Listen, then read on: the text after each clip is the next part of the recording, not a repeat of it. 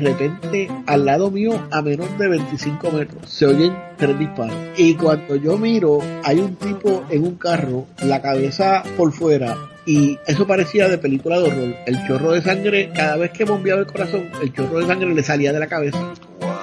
Un hijo puta intentó asaltar a dos, a dos paramédicos que están trabajando. Dos paramédicos. ¿Qué tú le quitas a un paramédico, cabrón? Me imagino que las tijeritas que ellos tienen para cortar la ropa a la gente. Uno paramédicos estaba armado y, y mató al asaltante. Wow. Y después le dio CPR.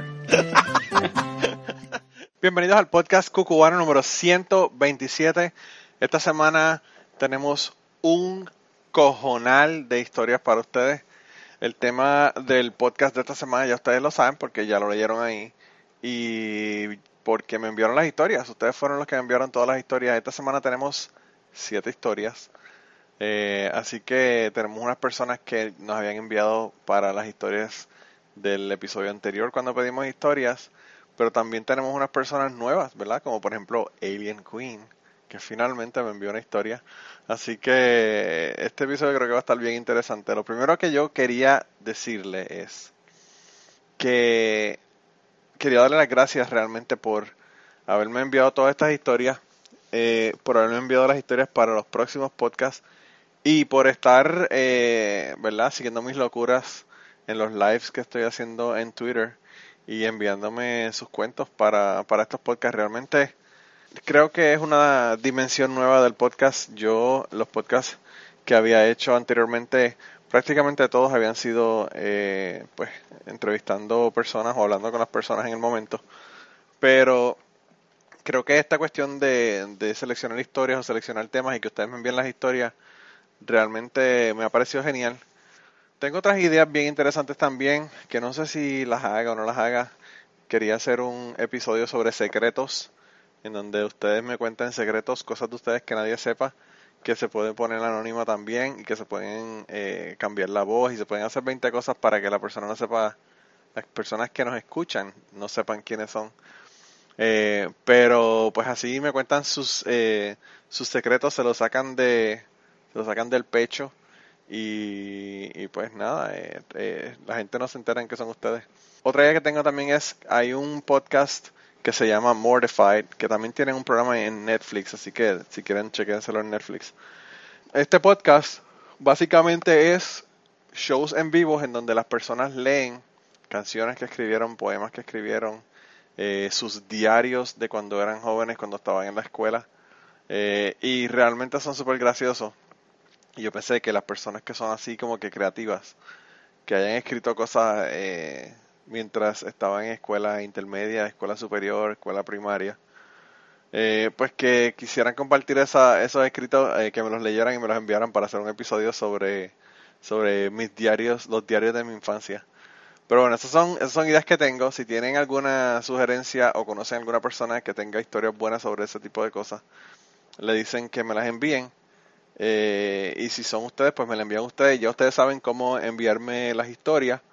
La forma más fácil es grabarla con su teléfono y subirla a Dropbox y me envían el enlace de Dropbox y de ahí la bajo o lo suben a Google Documents o a cualquier otro servicio de cloud, ¿verdad? Que ustedes le que ustedes usen. Y entonces me envían el enlace, me lo pueden enviar por Twitter en un mensaje privado o me lo pueden enviar al email. Eh, también me pueden enviar el file completo al email si, si el file es demasiado pequeño como para que quepa dentro de un email. Ustedes saben ya que el email de nosotros es eh, cucubanopod.gmail.com y ahí pueden hacernos los acercamientos, las invitaciones, los mensajes, los insultos, todo lo demás. Pero yo creo que lo que voy a hacer ahora es que voy a dejar hablar mierda y les voy a poner la primera historia de esta semana. La primera eh, historia de esta semana es de una persona que nos envía su historia por primera vez y a mí me pareció tremenda la historia. Eh, la persona que nos envió esta historia se llama Juan Carlos Figueroa, es uno de los eh, super fans del podcast Cucubano. Eh, hablamos a cada rato con él a través de, Twitter, ¿verdad? Y nos envió esta historia que fue una historia que ocurrió mientras él era, era militar y estaba, ¿verdad? En procesos militares. Así que vamos a escuchar la historia que nos tiene Juan Carlos esta semana. Bueno, para contarte la historia de algo que at the time really seemed like a good idea. Te tengo que decir primero que yo estaba en la Guardia Nacional en Puerto Rico y trabajaba en la cárcel en Guayama. Por otra, por una cosa que te contaré más tarde, decidí irme activo y renunciar e irme para el ejército activo. Y cambié de trabajo, yo era policía militar y cambié de trabajo a asistente dental o técnico dental que le llaman en el, ejército en En ese tiempo estaban haciendo los entrenamientos para técnico dental del Army, los hacían en una base de la Fuerza Aérea. Así que yo, que ya tenía cuatro años de servicio, me fui y me mandaron para una base de la Fuerza Aérea. Cuando llegó allá, estaba entrenando con una gente que acababa de salir de básico. So, yo era lo que, se considera prior service. Y como ya tenía experiencia y era prior service, yo prácticamente podía ir y venir a la hora que yo quisiera. Simplemente tenía que estar en la escuela ah, de 7 de la mañana a 2 de la tarde, creo que eran las clases. Y como yo como era como yo tenía cuatro años de servicio, pues estaba a cargo de este otro grupo de, soldados que, eh, que acababan de salir de básico. So, yo los, por la mañana los hacía formación y los marchaba y los caminaba. Nosotros vivíamos aparte de ellos, eh, porque ellos acaban de salir de básico, no tenían la libertad que nosotros teníamos la manera que el ejército lo hace es que las primeras, como las primeras cuatro semanas después de básico, lo que se llama AIT, te mantienen con esa, con esa restricción que tenían en básico. Los dejan ir a comer y tienen ciertas cosas que pueden hacer, pero no pueden, los fines de semana no tienen break para salir. Y tienen que estar um, a las nueve de la noche ya tienen que estar en la barraca y todo tiene que estar ahí. En una base de la Fuerza Aérea, era, eh, tú tenías cuartos separados. Eso no lo hay en el ejército, al menos en la base, las bases que he estado no lo hay. Y este, yo tenía un roommate y compartíamos, era, era un cuarto con dos camas, dos lockers y un roommate. Y compartíamos el baño con el otro cuarto. O sea, entre medio de los dos cuartos había un baño. Cada uno tenía una puerta que tú podías cerrar por el otro lado y asegurarse de que nadie entrara. En el momento que pasó esto que no debió haber pasado, el roommate mío, que era también prior service, o sea, que podía ir y venir como quisiera, eh, tenía, la esposa de él se estaba quedando en la base. Solo lo que él hacía era, llegaba a formación por la mañana, estaba obligado a tener una cama, pero en realidad nunca dormía ahí. O sea, él llegaba a formación por la mañana, íbamos a la escuela, virábamos, y si tenía que hacer duty o lo que sea, lo hacía y después se iba con la esposa. Él estaba como tres semanas, yo llegué como tres semanas antes, o la clase mía estaba más adelantada. Cuando las clases empezaron, como yo era prior service, tenía que, teníamos una hora de estudio, lo que se llamaba. O sea, después de la escuela, yo tenía que coger a todos esos muchachos, que yo estoy diciendo muchachos, yo era la misma edad, yo tenía 22, ellos tenían 18, 19, 20, 20, había de, de todas edades, pero que acababan de salir de básico. Llevábamos a un sala, una sala de estudio, estudiábamos juntos por una hora y después ellos tenían que irse a hacer este ejercicio, a hacer extra y yo me iba a beber, a janguear, a hacer lo que me diera la gana. Pero ya habíamos pasado la primera fase, son mi clase, ya no tenía que hacer eso y los chicos y las chicas de, que salieron de básico tenían un poco más de libertad. Los días en semana podían llegar a las 11 de la noche y los fines de semana podían salir, nos dejaban ir los viernes y teníamos que ir al domingo. Bueno, para hacerte el cuento largo corto. Yo llegué, cuando llegué allí, eh, esa mujer era loca conmigo, que eso nunca me había pasado en Puerto Rico. Pero esa, esa gringa que acababan de salir de base, que llevaban ocho semanas, que no han visto un pelo ni en la sopa, eh, eran locas conmigo porque yo era prior service, porque yo era el jefe y siempre estaban coqueteando, jodiendo, pero el Rich nos había dicho a nosotros, ni las toquen, ni las miren ni las toquen porque ustedes son prior service y si los cogen haciendo algo, se van a meter en lío. Una tarde, eh, yo me estoy bañando y el roommate mío me dice, me toca la puerta del baño y me dice, mira, me voy para Study Hall y por ahí me voy eh, para, para irme con mi doña. Nos vemos mañana. Yo le grito al baño, está bien. Me termino de bañar. Cuando salgo del baño, hay una muchacha sentada en mi cama. Y yo, ¿qué carajo es esto? Ella había venido a mi, a mi cuarto a buscarme para ir, que ir a, a comer conmigo. Y mi roommate la dejó entrar. Que eso no se puede, tú no puedes tener una mujer en tu cuarto. Eran como las 4 de la tarde. Eh, yo salgo del cuarto en toalla, sin calzoncillo ni nada, y esa mujer se metió encima. Y yo, pues, tú sabes, ¿qué remedio? Mi roommate no va a virar. Son las 4 de la tarde, ¿quién carajo va a pensar que aquí va a pasar algo? So, nosotros empezamos a meter manos y estamos en el entregado ahí en la cama. Yo estoy, yo estoy en nu. O sea, yo tenía una toalla que ella me la quitó y ya tú sabes. Y estábamos entregados ahí. Ella se le había quitado la ropa. Ella tenía, estaba sin, lo que tenía solamente era el brasier. Todo lo demás se había. Yo estoy encima de la cama, encima de ella, en una cama de esas militares. Y de momento la puerta se empieza a abrir. Y yo brinco de la cama pensando que es mi roommate. Y agarro la puerta y ella corre y se mete en el locker.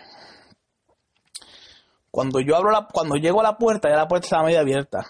Y el que está en la cabrona puerta es mi jodido drill sergeant. No solamente es mi jodido drill sergeant, es mi drill sergeant con el cabrón de mi roommate y la clase de él completa. Ese cabrón fueron al study hall, al, al, al salón de study hall, y estaba lleno entonces el designer le dijo a él, bueno, tú eres prior service, podemos usar el cuarto tuyo para estudiar. Y el cabrón, sabiendo que había dejado a esa mujer en mi cuarto, le dijo que sí. Porque según él, lo que me cuenta después, él pensaba que ella solamente venía a buscarme para ir a comer, que yo me iba a vestir y me iba a ir con ella. So, cuando yo trato de agarrar la puerta, ya el designer tenía media abierta. Y él me mira y se puso colorado, colorado y me dice, o rojo, para los, para los que no son boricuas, y me dice, ¿qué carajo tú estás haciendo? Y no, no me paniqué, no me di tiempo a responder. Yo creo que si hubiera pensado, yo le pude haber dicho, ah, que yo acabo de salir del baño y nadie hubiera pasado, pero lo vio en mi cara, la cara de pánico que yo tenía, y él entró, entró al cuarto y caminó hasta el locker y ahí estaba la muchacha entró el locker, nuita, nada más que con el brasiel. Toda esa gente que estaba ahí, eran como 20 personas que estaban en la puerta, todos lo vieron. Todos lo vieron. Toda esa gente estaba ahí, todos vieron esa mierda. Y él viró para atrás, cerró la puerta, yo me puse un pantalón, ella salió del, del, del locker, él le dio la ropa, ella se metió al baño, se vistió. Y como ella era, este, se acaba de salir de básico, la mandaron que se quedara en la barraca. Y él se fue a lidiar con ella. Yo, paniqueado, me fui, yo me fui, yo me vestí y me fui para la barra a beber. Yo viré como a las 11 de la noche, picado, y él estaba esperándome en el cuarto. Cuando yo abro la puerta, él estaba en mi cuarto. Y yo dije, aquí me jodí de me van a botar para el carajo, me van a bajar el rango. Bueno, me jodí. Y cuando yo entro al cuarto que lo veo ahí, yo me paniqueo. Y ese hombre empezó a reírse, y a reírse, y a reírse. Y me decía, You are a crazy motherfucker. What is wrong with you? Y yo tratando de explicarle qué era lo que pasaba, pero no podía porque entre la pica, yo estaba medio picado y la risa que él tenía, no, no podía, no puedo explicarlo. En fin de cuentas, no me bajaron de rango, pero lo que sí me hicieron fue que me, me quitaron el puesto de squad, de squad leader, que en realidad no, no significaba nada, simplemente al final del, del curso al squad leader le dieron un Certificate of Achievement, que pues eso no, no en realidad no vale nada. Y este, y nada, yo fui la historia del, del momento. O sea, esa no fue la única ni la última chica que, que, trató de hacer algo así mientras estábamos ahí, pero que todo el mundo, a otro día en la, clase todo el mundo lo sabía, era como si toda la base se hubiera enterado de lo que pasó. Y eso, pues, es la historia de que al momento parecía una buena idea. Yo dije, no, nadie va a venir. A esta hora es perfecta, son las 4 de la tarde. ¿Quién se va a imaginar? Y me salió el tiro por la culata. Bueno, eso es todo. Gracias. Gente, ustedes ven a los militares con respeto y creen que son una gente seria. Ustedes creen que son una gente que se comportan. Y, y uno oye estas historias uno se da cuenta de que tienen que haber cosas con cojones que pasan. No solamente con, ¿verdad? con Juan Carlos, sino con toda la gente que están metidos en la cuestión eh, de la milicia de los Estados Unidos y las milicias en general, ¿verdad? Pero bueno, esa es la primera historia de esta semana. La segunda que le quería poner es una historia que me envió Catástrofe. Yo creo que la, hay una parte de esta historia que ya ya la contó, pero la voy a dejar para las personas que no están no han escuchado el podcast desde el principio. Y después hay otra historia eh, que ella no había comentado, o sea, no había dicho todavía en el podcast, así que esta sería nueva. Así que nada, los voy a dejar con Catástrofe del podcast Bizarro. Vayan a darse la vuelta por allá y escuchen el podcast Bizarro y además de eso la pueden escuchar conmigo en el podcast Polifonía. Así que nada, los dejo con Catástrofe. Bueno, pues hola, hola, soy yo otra vez, Catástrofe. Dando la talla, ¿saben? Eh, soy como esas plagas que no se van. que regresan una y otra vez. Ah, boom, boom. Soy como el karma. Creo que debería cambiarme el nombre. En lugar de catástrofe, debería ser karma. Karma is a bitch. Bueno, este, ahora les voy a platicar algunas de las maravillosas ideas que he tenido. no, nombré unas joyas de ideas que dije, fuck, o sea, ya, ya cuando estaba la, no mames, dije, verga, esto como que no es tan buena idea, pero pues ya estaba bien, hasta como bien ensartada, pues ya estaba, ya estaba en mitad del camino, ya ni modo, ¿no? Eh, ya para hacerte para atrás ya, ya no hay forma de... Comenzaré con una que creo que ya les había platicado. Una vez se me quedaron las llaves adentro de la casa y mi cuarto en ese tiempo estaba en el segundo piso, ya saben, planta baja, primer piso, segundo piso. Ahí estaba.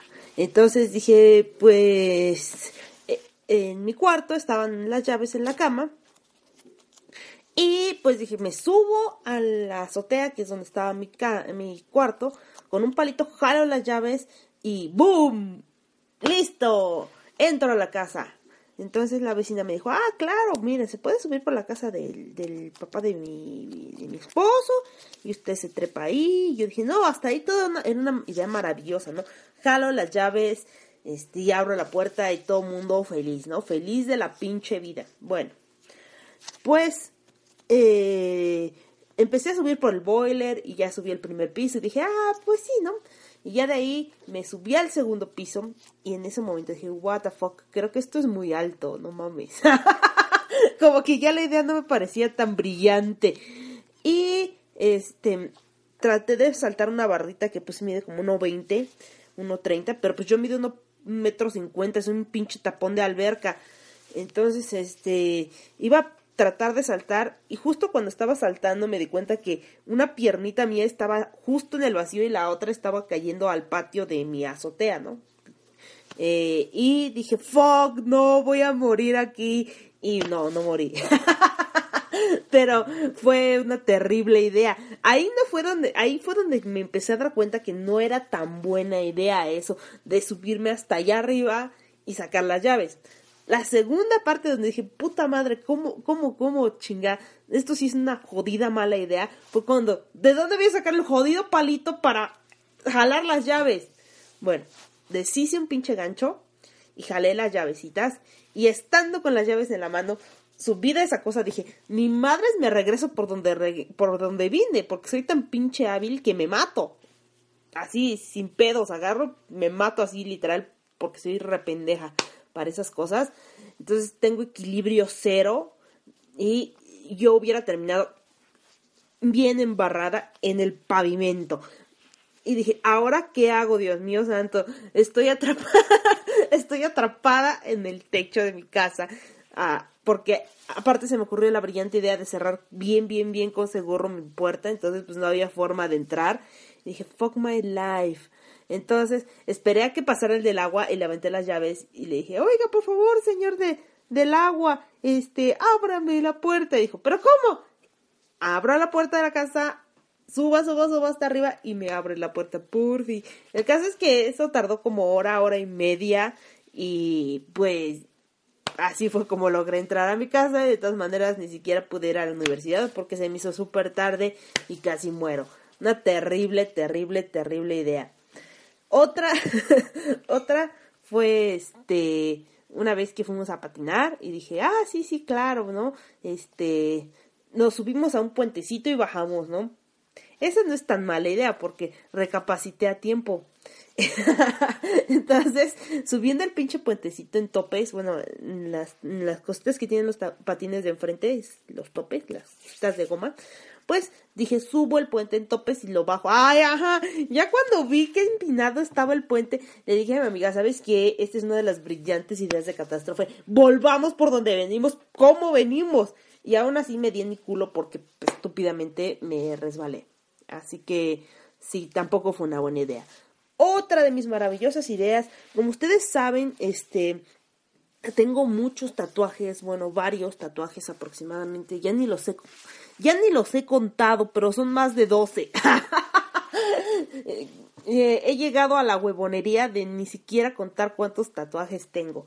Eh, representan diferentes fases de mi vida, diferentes este, momentos y pues en una de esas yo se me ocurrió la brillante idea que sería súper tierno y súper genial que yo y mi pareja tuviéramos un tatuaje igual. ¿no? Obviamente no me iba a tatuar su nombre, ¿no? Porque de hecho tengo una L tatuada en, la pierna izquierda, que fue hace cuatro años que me tatué esa L cuando a mi papá le dio un infarto, le dio el infarto cerebral y este y me tatué la L de Luis, que así se llamaba mi papá. Este, y pues aparentemente es un corazón porque es una L como en forma de corazón si gustan o si tienen curiosidad, me preguntan y yo les mando la fotico en Twitter. Y este. ¿Qué les iba a decir? Ah, sí. Perdón, es que se me va la onda súper cabrón. Y eso que estamos a mediodía, ¿eh? Y dije, wow, sería súper padre que yo y el amor de mi vida tuviéramos un tatuaje igual. Wow, oh my god. Oh my god. Look at that. no, no, no. Este, bueno desvarío mucho, ¿verdad? Por, eso Manolo no sube mis cosas, porque desvarío demasiado. Y les digo que pues tardamos como un año diseñando el tatuaje y parecía una idea maravillosa, ¿saben? De hecho, él, estaba un poco molesto por la, la, L, que realmente no le había dicho a nadie qué significaba ese corazón que está en mi pierna. Solo es un corazón porque amo la gastronomía. Eso era lo que le había dicho a la mayoría de la gente porque está justo al lado de mi tenedor, mi cuchillo mi cuchara. Al lado de mis cubiertos está ese corazón. Y este, y él le había dicho que no, que era un corazón, que era un corazón. Y dijo, ay, ¿cómo si tú te llevas tan mal con tu papá? ¿Cómo puedes ponerte un tatuaje que signifique algo relacionado con tu papá y que la chingada y, de mí no tienes nada? Y que, que quería en, muchas veces en broma me decía, o no sé si en broma o en serio, que me tatuara su nombre. Dije, la verga, jamás. Si no me tatúa el mío, menos el tuyo. O sea, hello. Y este, y bueno, pues decidimos tatuarnos nuestras manos. Él tiene mi mano tatuada en la espalda y yo tengo su mano en el muslo derecho, ¿no? Eh, pues me pareció bastante bonito, ya diseñamos más o menos, diseñamos el tatuaje, fuimos con, con nuestro tatuador de confianza y todo, ¿no? Todo se veía muy bien hasta ese momento, de hecho, ¿no? Y cuando me lo empezaron a hacer, de, hecho él tiene unas manos muy, muy grandes, que pues bueno, por, también por eso, por eso, ah, es una de sus cualidades, al menos eso yo lo tomo así, una de sus cualidades, esas manotas, pues bueno marcaron la mano, hicieron el diseño y todo. Justo cuando me lo estaban haciendo, yo creo que ese, sin mentirles, es el tatuaje que más me ha dolido. No sé por qué. Ese es el tatuaje que más me ha dolido. Y eso que fue en el muslo, que es exactamente donde tengo, en el otro muslo, tengo un tatuaje bastante grande también. Y ese no me dolió en absoluto. Es más, ese quería, el, el del muslo izquierdo, quería que me lo terminaran ese día porque de hecho no, no sentía ningún tipo de dolor, pero eh, Cristian ya estaba cansadito y ya era tarde, entonces este ya me había hecho la mayor parte del tatuaje y quedamos en, en otra, otra cita. Pero ese es, ese es de mi muslo izquierdo. En el derecho, que tengo su mano, ese me dolió, pero no mames, súper cabrón. No sé por qué. Llegó un punto en el que yo, este, obviamente no grité ni lloré ni nada, porque oso, súper oso hacer esas mamadas. Pero eh, llegó un punto en que estaba platicando con Christian, que es mi tatuador, y cerré los ojos y me quedé como tratando de respirar, como que para relajarme y que no me doliera, porque aparte todo el tatuaje me lo hicieron en una sola sesión. Este. Y. Y estaba súper así, ah, súper respirando y me dice, no mames, ya hasta te quedaste dormida. Y yo, ¿cuál? Si estoy sufriendo horriblemente. me duele. Ese fue el único tatuaje que con la ropa me dolía, me dolía el roce de la ropa. No sé por qué, rarísimo en ningún otro me ha pasado eso, que, que me duele el roce de la ropa. Jamás. Yo creo que era una señal, una señal de que eso no había sido una buena idea, amiguitos. Y este, pues el tatuaje básicamente es la mano de él, nuestros dos primeros gatos, que es la pulga, y raíz, un paisaje, un libro y una llave. Él tiene básicamente lo mismo, la luna y etcétera, etcétera, ¿no? La, llave, los dos gatos.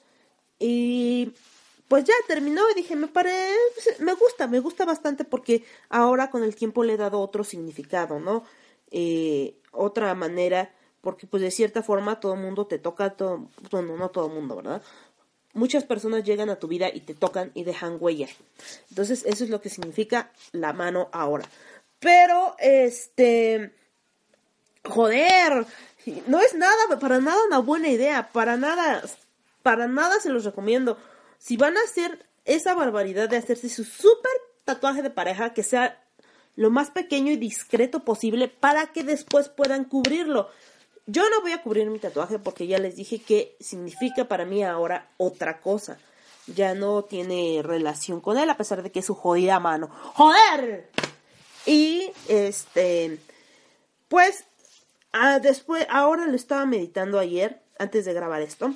Eh, y pues, él me decía, es que ¿por qué tienes un tatuaje de tu papá o que te representa algo de tu papá y no tienes nada mío? Porque mira, bebé, o sea, después de todo este tiempo, mi padre, sí, o sea, tuve una relación bastante fea con mi papá, discutimos mucho, mi papá, mi papá como yo se los he dicho en otro, en Cucubano, mi papá era un padre violento, este, cuando era niña, después arreglamos nuestros asuntos y todo se llevó mejor, de mejor manera, pero sí llegó a ser bastante violento y bastante grosero, pero este, pero él falleció el año pasado y sigue siendo mi padre.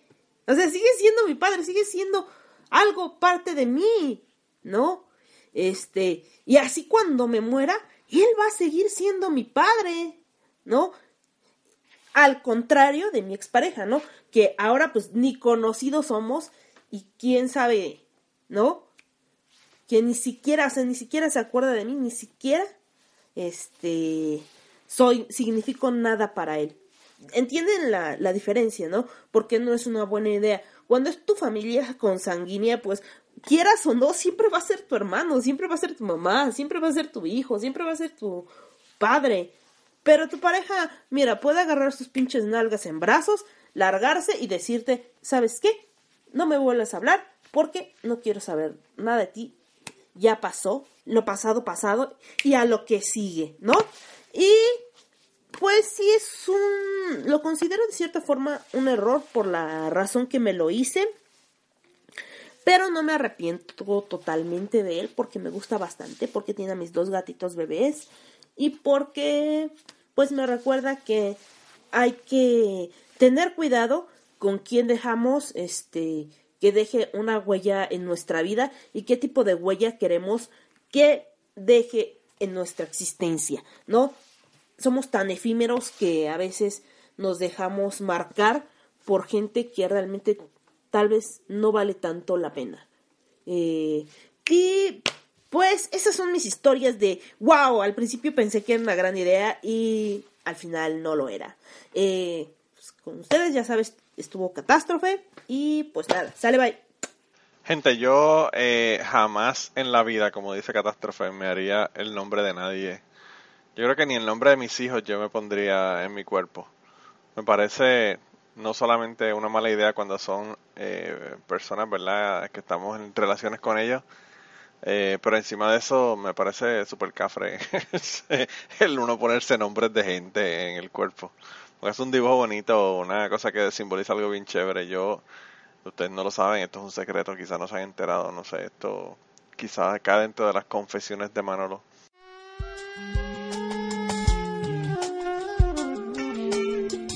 Confesiones de Manolo. Confesiones de Manolo.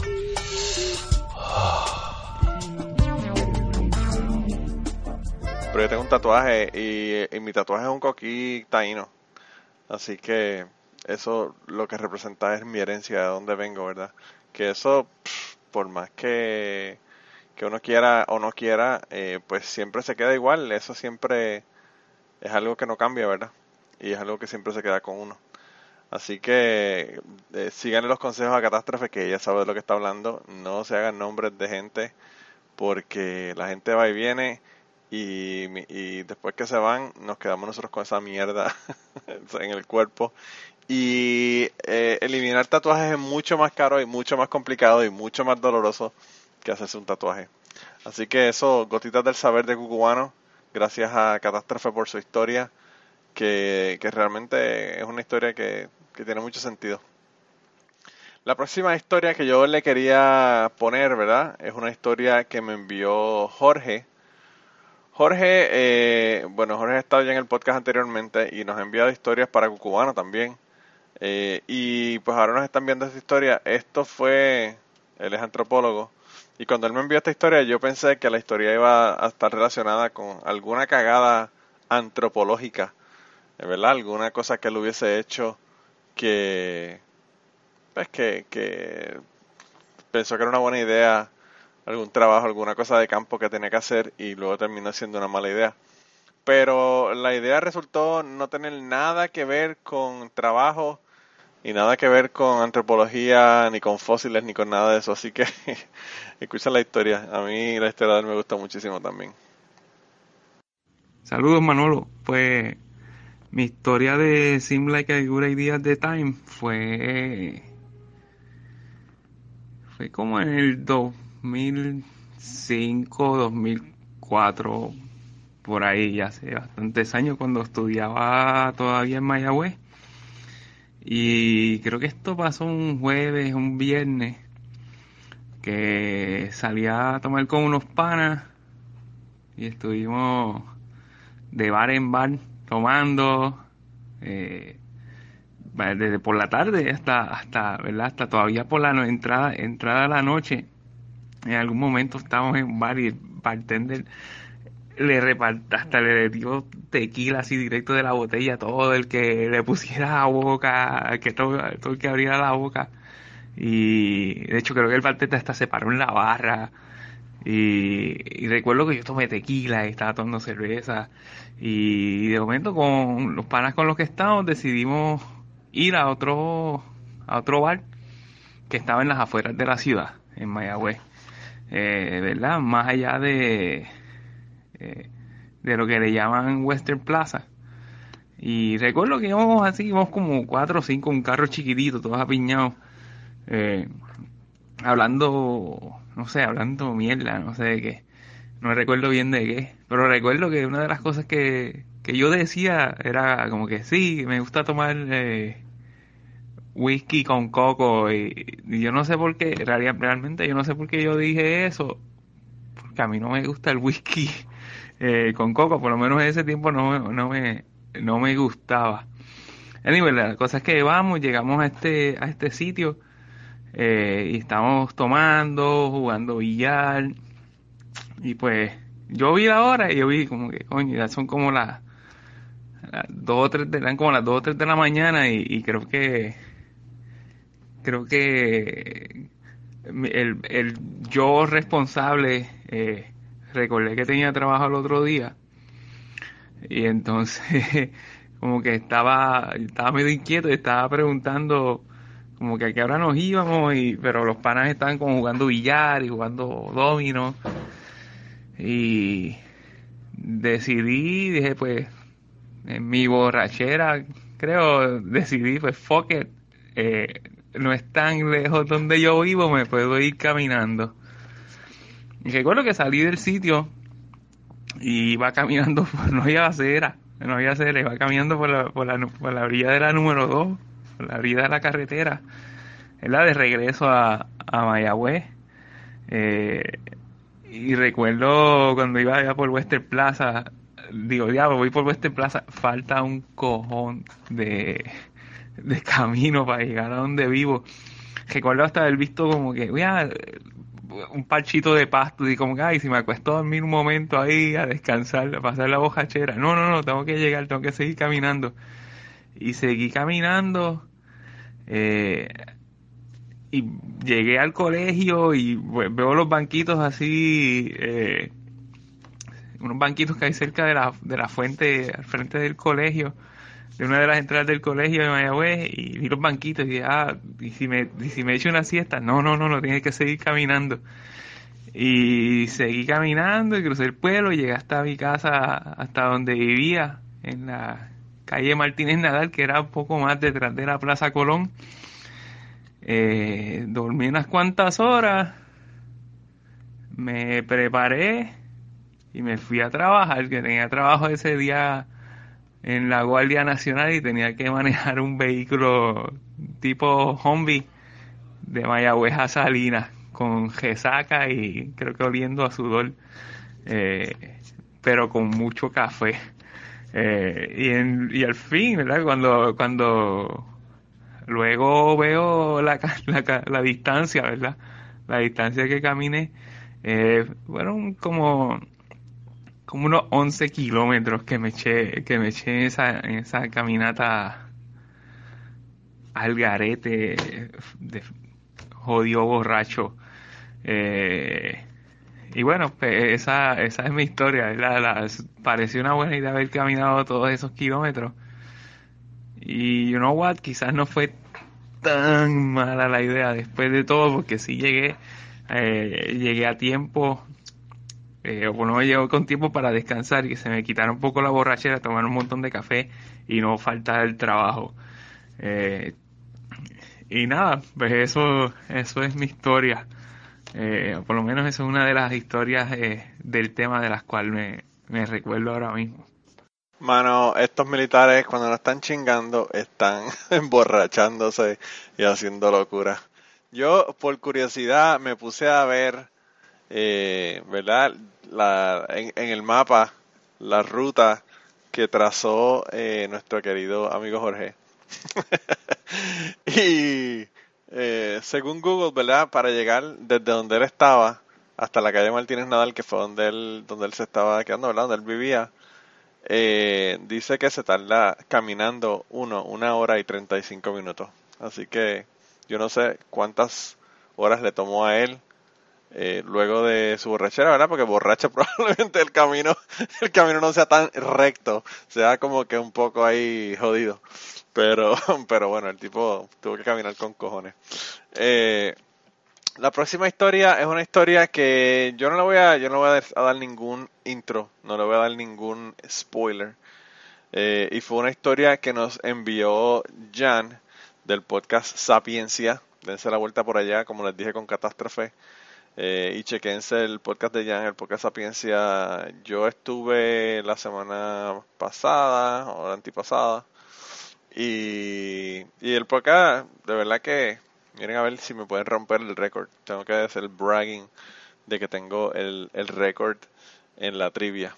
Eh, a ver quién a ver quién me tumba el récord. Pero anyway, dense la vuelta por allá por el podcast de Jan, chequenlo, escúchenlo. Eh, un saludo a Jan y aquí está la historia que nos envió. Este, hola, hola, saludo Manolo. Este, mira, una vez yo estaba en un grupo de esos que, que son cuatro para ti. Este, mucha gente en Puerto Rico, me imagino que, que debe de saber. Son unos grupos que, que se reúnen como los fines de semana. No todos los fines de semana, son como tres fines de semana. Pero tú pagas un dineral por estar ahí. Este, en verdad son bien buenos y me ayudaron un montón. Eh, pero que una vez ellos te enseñan como a salir de de este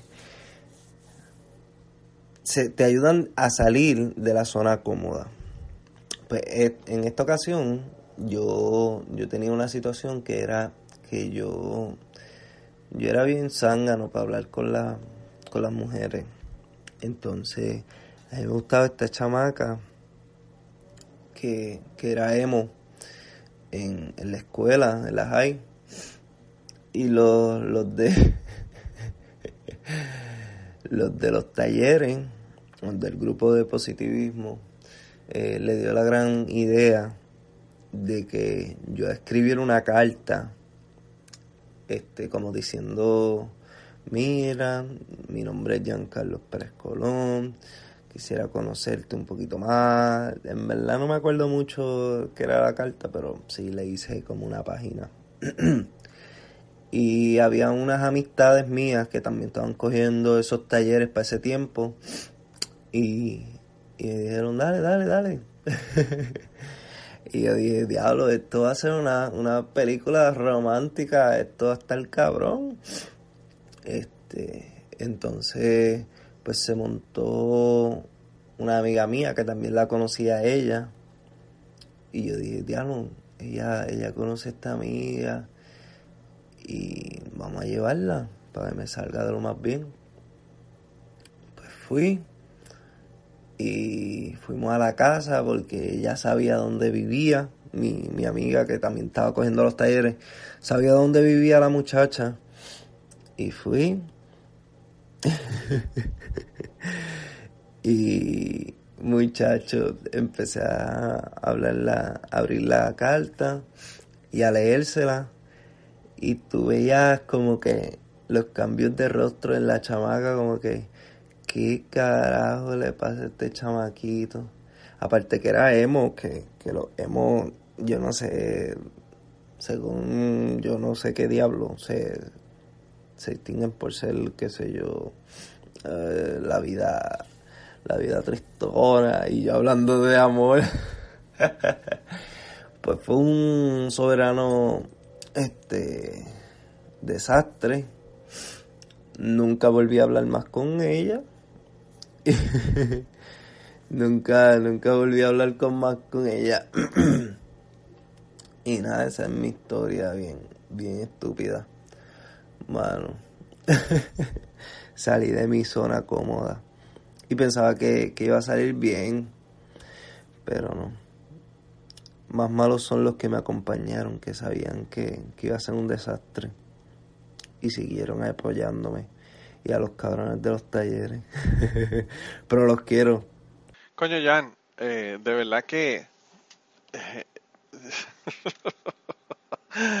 Hay un montón de cosas que te tengo que decir de esta historia. La primera es que, mano, tú eres un fucking chamaquito, porque cuando el término IMO salió a la luz pública, ya yo era un viejo cabrón. ya yo había salido de la universidad cuando ese término se empezó a usar. Pero bueno, anyway, eso, es lo que te tenía que decir de los IMO. Me, me, lo recordaste ya, eso, eso no se ve en los IMO ya, eso no es algo que, que está de moda anymore, ¿verdad? Pero bueno.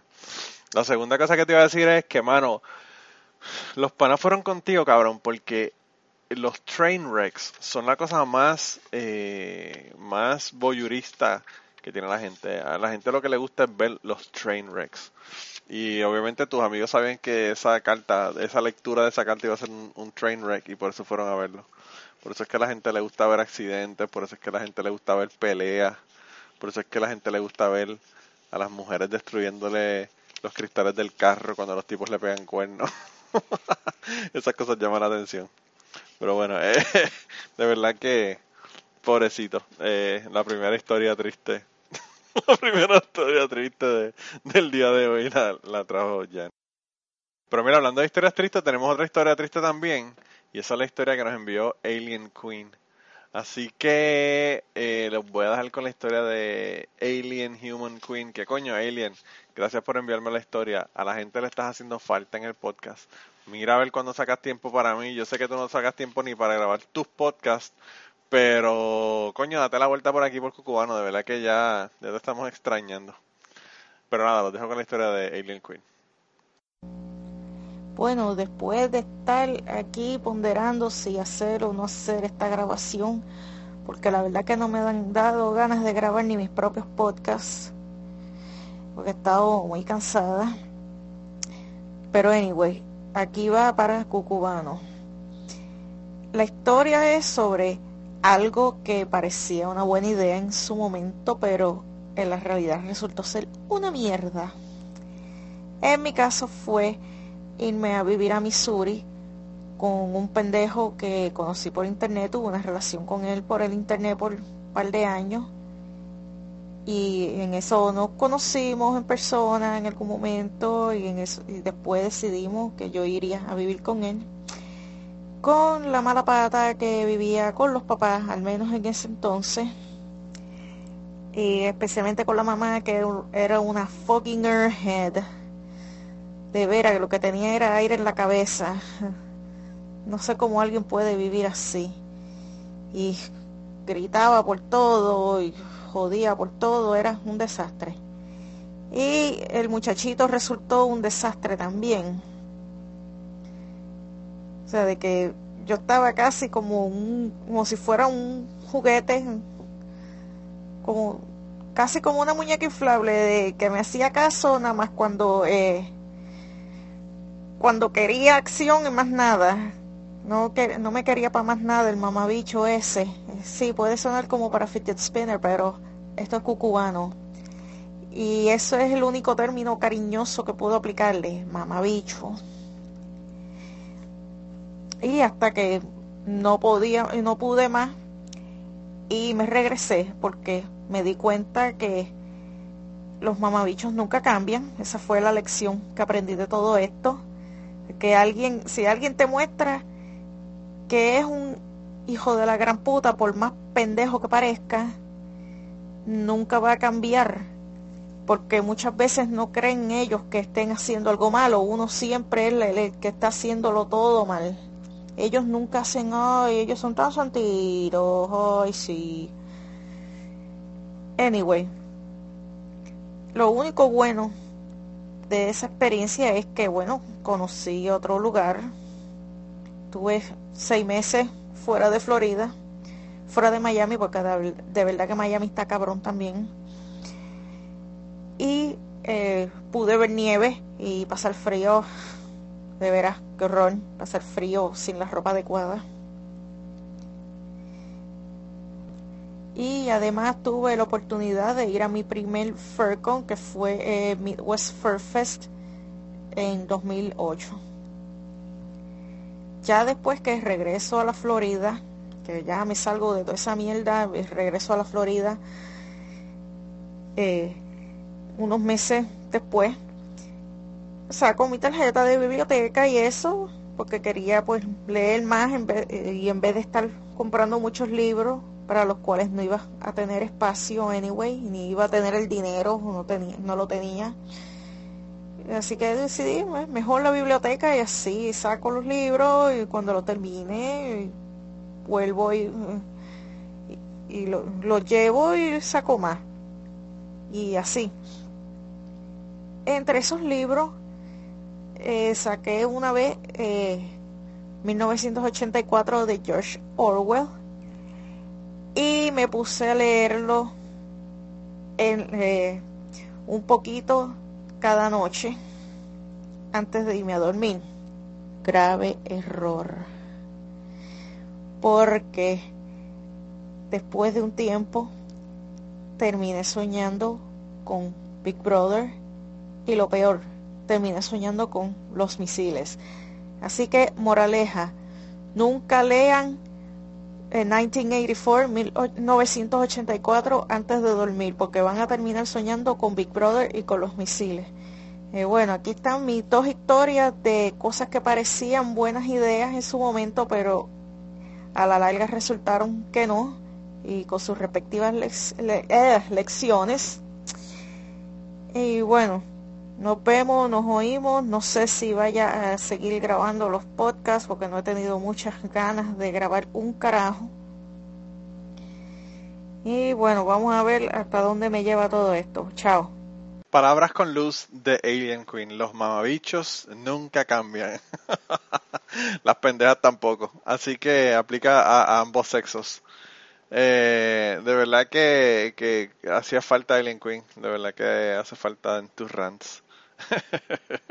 Los rants tuyos de internet no son suficientes. Mira, eh, la próxima, la próxima historia que yo le quería comentar, o que le quería poner, ¿verdad? En el día de hoy, eh, es una historia que envió Jaime. Jaime, wow, de verdad que esta historia está un poquito larga, eh, pero está muy buena. Es de esas historias que uno se cansa, a pesar de que son un poco más largas de las historias que las últimas, ¿verdad? Tres historias que hemos tenido. Así que los voy a dejar con Jaime para que nos cuente, ¿verdad? ¿Qué fue la cosa que parecía ser una buena idea, pero terminó resultando ser una mala idea? Bueno, Manolo, eh, pensándolo bien, te lo voy a decir y me acabo de acordar de ahora de una. Yo nunca he hablado de cómo yo crecí una familia de cubanos exiliados en Puerto Rico. Eh, pero te lo voy a decir. En el año 94, bueno, pasaron dos cosas. Una, mi tía me había dicho en el año 93 que si yo no pasaba la reválida de derecho, ella me pagaba la, la instrucción en España para estudiar cocina. Estudiar para ser cocinero. Porque ella sabía de mi afán por la cocina. Y, yo le dije que si yo no pasaba la reválida, pues yo me iba para España con ella. Ella vivía sola, ella era viuda. Y yo estaba dispuesto a mudarme a, a, España. Em, no empecé a eso, y, aquí voy a hacer una conexión con la prieta que tuve las relaciones en la avenida Roosevelt, porque fue para esa época. Eh, ella me lo dijo en el año 92, como nos vino a visitar a Puerto Rico. Ella vive en Barcelona. Y, yo le dije a mi tía, mira, está todo hecho. O sea, si yo me paso la revalia, pues perfecto, yo me mudo para España. Y no hemos estado a vivir con ella, porque es mi tía preferida y yo la quiero mucho.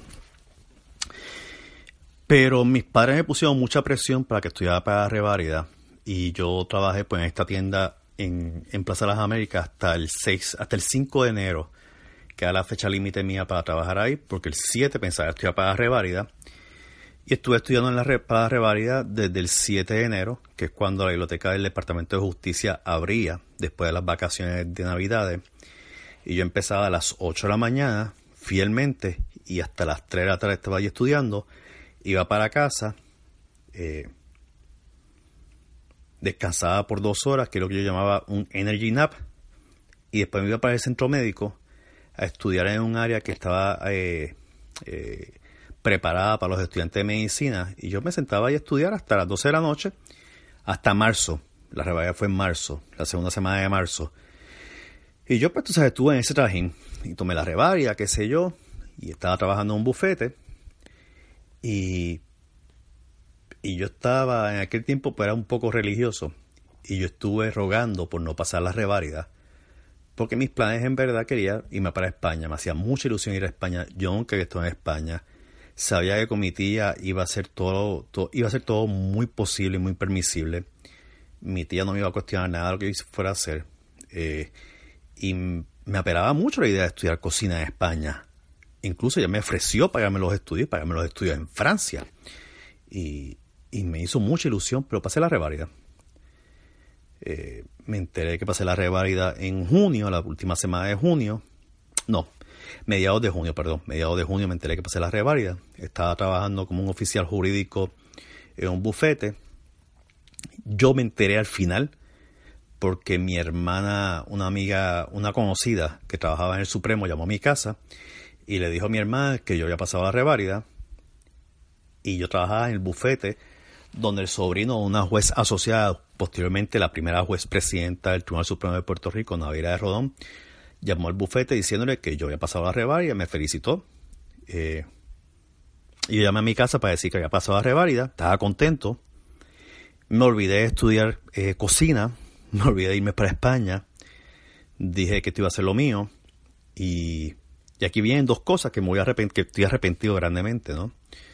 Eh, me olvidé del, ofrecimiento de mi tía. Y a la vez que me, olvidé del ofrecimiento de mi tía, mis padres me pusieron presión porque mis padres creen en, el, en la esclavitud. Ellos creen que tienes que ser sujeto esclavo del patrono. Y me obligaron a conseguir un trabajo. Y entonces ahorita trabajo en un bufete, en otro bufete, no es el que estaba trabajando, porque yo le pregunté al socio gestor y me dijo que él no me podía contratar porque tenía demasiados abogados trabajando en la firma y a pesar que le gustaba mucho mi trabajo, él no me podía tener, así que tuve que buscar trabajo en otro sitio. Y caí en las garras del peor bufete que había en Puerto Rico. Me pagaban para aquella fecha, en el año 94, mil dólares mensuales, que eso era un robo. Tenía que trabajar siete días a la semana. Tenía que llegar a las siete de la mañana al trabajo. Tenía que salir a las siete de la noche ellos llamaban para saber si estaba trabajando o si estaba en la oficina allá. Y los sábados tenía que estar a las 8 de la mañana y llamaban si estabas para ver si estabas en la oficina.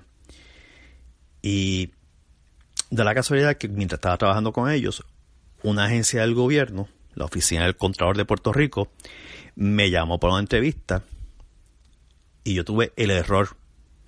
Y por eso es que por muchas razones eh, yo maldigo la hora de mis padres eh, y maldigo mi hora por haber este no haber sido fuerte tomar la decisión que debía haber tomado en ese momento de decirle a la oficina del Contralor que no, no me interesaba trabajar con ellos, que pagaban 21 mil dólares, si tú me preguntas, ¿sabes? de 12 mil a 21 mil dólares al año, que hubieses tú hecho, pues sí, la persona más inteligente eh, hubiese escogido haberse ido a la entrevista con la oficina del Contralor y haber sido aceptado para trabajar allí, porque de la casualidad que yo conocía al contralor en aquella fecha y quería contratarme.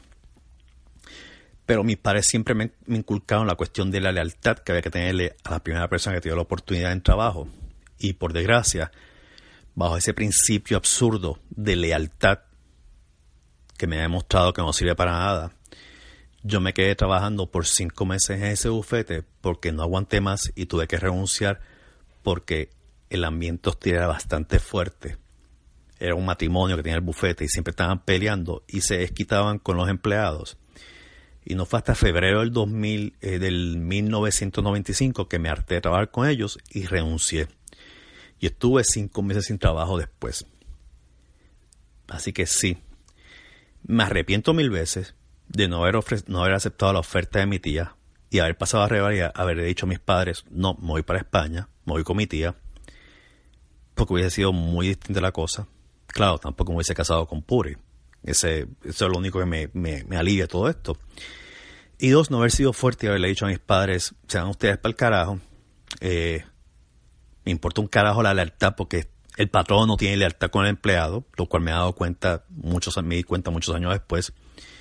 El patrón lo que, busca es explotarte. Así que me voy para la entrevista a la oficina del Contralor, que las posibilidades de que hubiese sido contratado por ellos y de haber acumulado más dinero a largo plazo hubiese sido mucho mayor eh, y los beneficios hubiesen sido extremadamente increíbles porque con este bufete yo no tenía ni un puto beneficio, ni vacaciones, ni enfermedad, ni plan médico. Así que sí, para que tú veas, con la tarjeta lograste sacar algo de mi archivo 13 que tenía guardado y de cosas que me arrepiento eh, haber hecho Y era ese, el principio de lealtad con los patronos. Los patronos nunca tienen el principio de lealtad con sus empleados. Son muy pocos. Así que para qué tenerlos con ellos. Fuck that shit. Jaime, yo también eh, pienso que me encantaría estar haciendo un trabajo eh, más divertido que este. Pero yo lo que hago es que grabo este podcast en mi trabajo y así compenso, compenso el asunto. Eh, pero bueno, de verdad, gracias por tu historia. Vayan allá y dense la vuelta por Music into Flavors, que es el podcast de, de Jaime, para que escuchen las entrevistas que está haciendo ya a músicos y a personas que están relacionadas con la música, no solamente músicos, sino eh, luthiers, eh, sonidistas, personas que estudian la música a nivel académico. Eh, ha tenido un montón de gente, unas entrevistas bien interesantes, así que dense la vuelta por allá. Eh, la última historia del día de hoy es una historia que me envió Ramses. Y yo sé que Ramses es uno de los favoritos de ustedes y uno de mis favoritos. Y la historia que me envió fue cabroncísima. Así que después de la historia de Ramses yo no les voy a decir nada más. Los voy a dejar con esa historia en el día de hoy. Les voy a decir farewell. Les voy a decir adiós. Les voy a decir bye bye piojitos. Y nos vemos la semana que viene. Así que nada, hasta aquí llegó el podcast de esta semana con la historia de Ramses. Eh, un abrazo, gracias a las personas que me están apoyando en Patreon y gracias a ustedes por escucharme, por ponerme ratings en iTunes y por compartir esto con su mamá, su tía, su abuela y hasta con sus enemigos. Nos vemos la semana que viene. Bueno, les tengo un cuento sleazy, de esos que yo sé que a ustedes les gusta, cabrones. Eh, pero antes que nada vamos a ponerlo un poco en perspectiva, eh, señalando que yo siempre fui, en mi casa fui el, niño bueno, obediente, eh, responsable, eh, de buenas notas, etc. y eso continuó durante mi niñez, mi adolescencia, mi adultez temprana y, anyway, toda mi vida. Siempre he sido más o menos así. Eh, la persona que, que, hace lo que se espera de él y etcétera. Así que yo tuve mis primeras dos relaciones ocurrieron ya este a los 20 años fue que yo tuve primera relación. Yo nunca tuve novia ni novio durante mi adolescencia.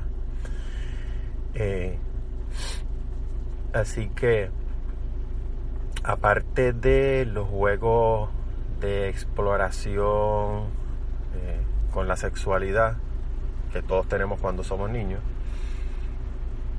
fuera de eso, la primera relación sexual que yo tuve fue con el que fue mi primer novio, que eso ocurrió a los 20 años. Pues resulta que en esa, lo que viene el caso con esto es que en esas primeras dos relaciones que yo tuve, eh, fui igual de, como lo, estaba señalando ahorita, ¿verdad? Eh, bien bueno y eh, nada, que a pesar de que yo sé que me pegaron cuernos, yo, yo no lo no hice lo mismo. Así que después de, después de terminar mi segunda relación de pareja, eh, con mi segundo novio, esa relación duró ocho años interrumpidos por uno a mitad de, periodo, o sea, fueron cuatro años juntos, después un año separados y después volvimos y estuvimos otros cuatro años eh, juntos. Después de esa segunda relación, ahí yo me di el permiso de hacer lo que me diera la gana. Así que ahí yo jodí con cojones. Y eso putié y corrí hasta de capota, como decimos por acá, en Puerto Rico. Yo hice prácticamente de todo, eh, con la única gran excepción, posiblemente, de pagar por sexo. Eso Nunca lo he hecho. Así que en una de en una de mis andanzas eh, por sitios de dudosa reputación y, todo eso, bastante divertido, eh, fue un sitio de, de cruceo. Para los que no sepan lo que es eso, eso es un área donde hombres se, se reúnen para tener sexo anónimo con otros hombres. Eh, y usualmente no se trata de prostitución, sino de lugares donde van tipos a encontrarse con otros y así en, en, consentimiento mutuo. Eh, eh, nada, tienen sexo y se pasa de lo más chévere. El sitio de que les voy a hablar en este cuento es, es una playa en la cual se crucea por las noches. Y voy un día, una noche, de estas de, de puteo y, y de genere. Y casi prácticamente tan pronto llego a la playa, eh, veo un tipo que estaba bien bueno, cuerpazo brutal. Y nos miramos y el tipo empieza a caminar en una dirección y yo lo sigo.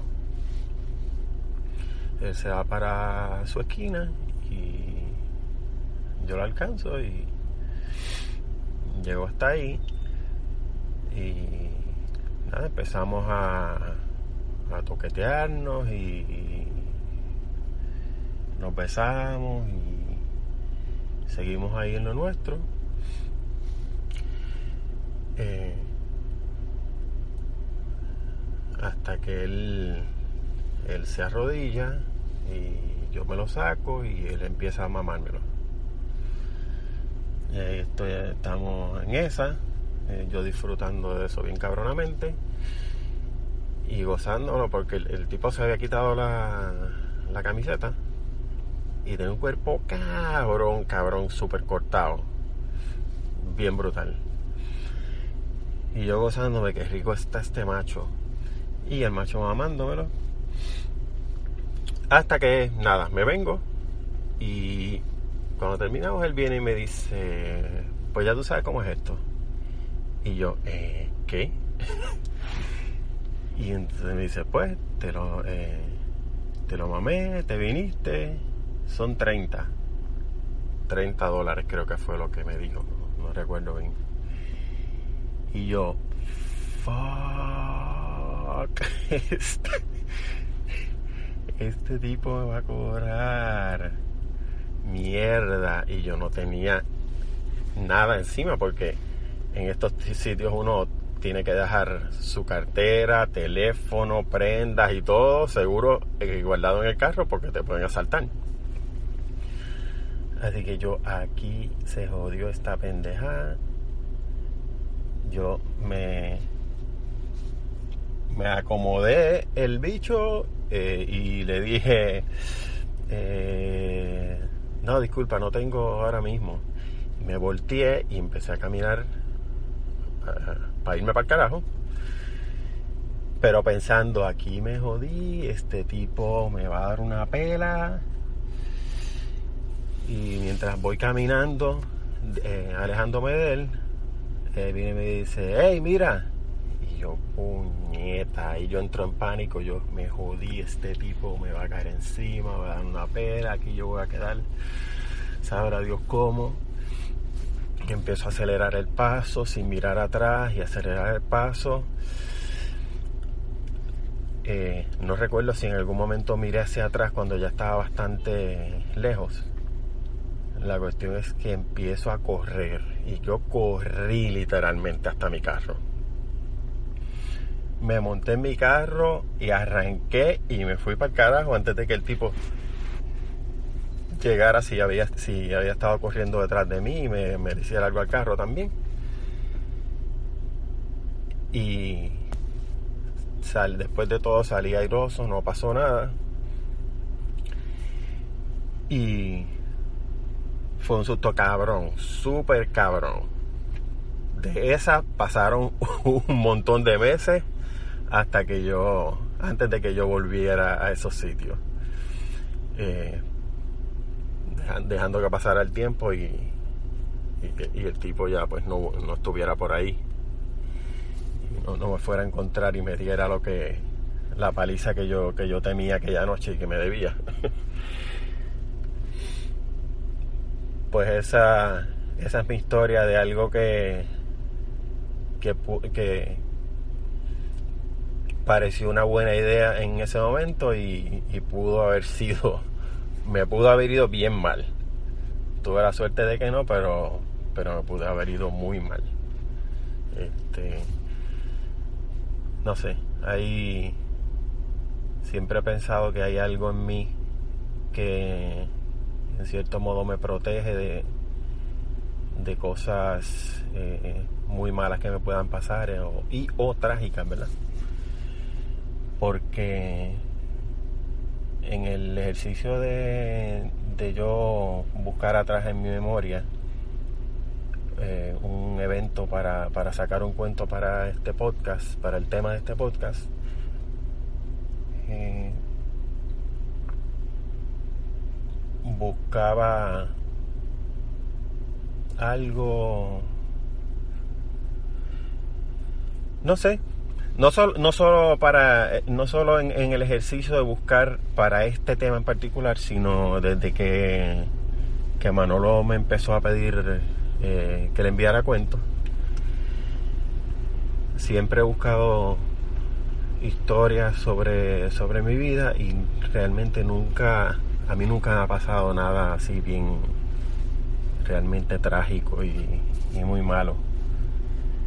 De modo que yo pienso que hay algo en mi interior que me protege. Y a pesar de que yo en muchas ocasiones, eh, eh, como se dice, push the boundaries en ciertas cosas, pues llego hasta cierto límite porque hay quiero pensar como que eh, hay algo en mí, lo mejor de mí, eh, me protege y no me, no me hace ir más allá a, hacer algo, llevarlo a algún extremo que tenga consecuencias malas. Y antes de terminar esta semana, queremos darle las gracias a las personas que nos han ayudado con el podcast. Raúl Arnaiz nos hizo el logo y a Raúl eh, sus trabajos los consiguen en homedecomic.com. Así que dense la vuelta por allá y chequen los trabajos de, de Raúl que están brutales. Y la canción del podcast la canta Maida Belén con Rafi Lin en la guitarra y Kike Domenech en el 4. Y eh, queremos dar las gracias también a ellos por haber permitido que nosotros usáramos la canción para el podcast. Si te gusta el podcast y quieres apoyarnos en el podcast, puedes ir a la página de Patreon de nosotros, que es patreon.com slash cucubano y ahí puedes hacer aportaciones para el podcast y además de las personas que aporten eh, ahí para el podcast, le vamos a tener material adicional que no va a estar incluido en el podcast dentro de la página de Patreon. Así que dense la vuelta por allá y chequenlo. Gracias por habernos apoyado, gracias por recomendar el podcast, gracias por contarles a su abuela, a su tía, a su mamá y a sus amistades. Gracias por darnos follow en Twitter, porque tenemos muchas personas que nos escriben todas las semanas y queremos darle las gracias a ustedes también, porque sin ustedes realmente, pues para qué vamos a grabar el podcast. Y nada, con eso los dejamos, se cuidan un montón y nos vemos prontito.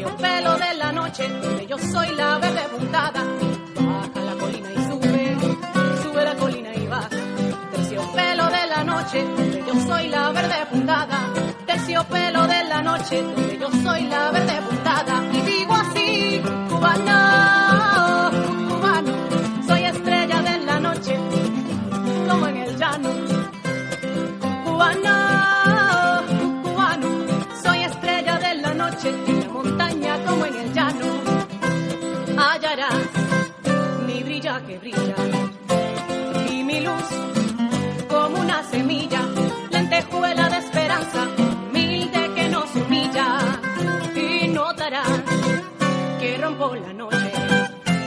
Donde voy, soy luz que te asombra.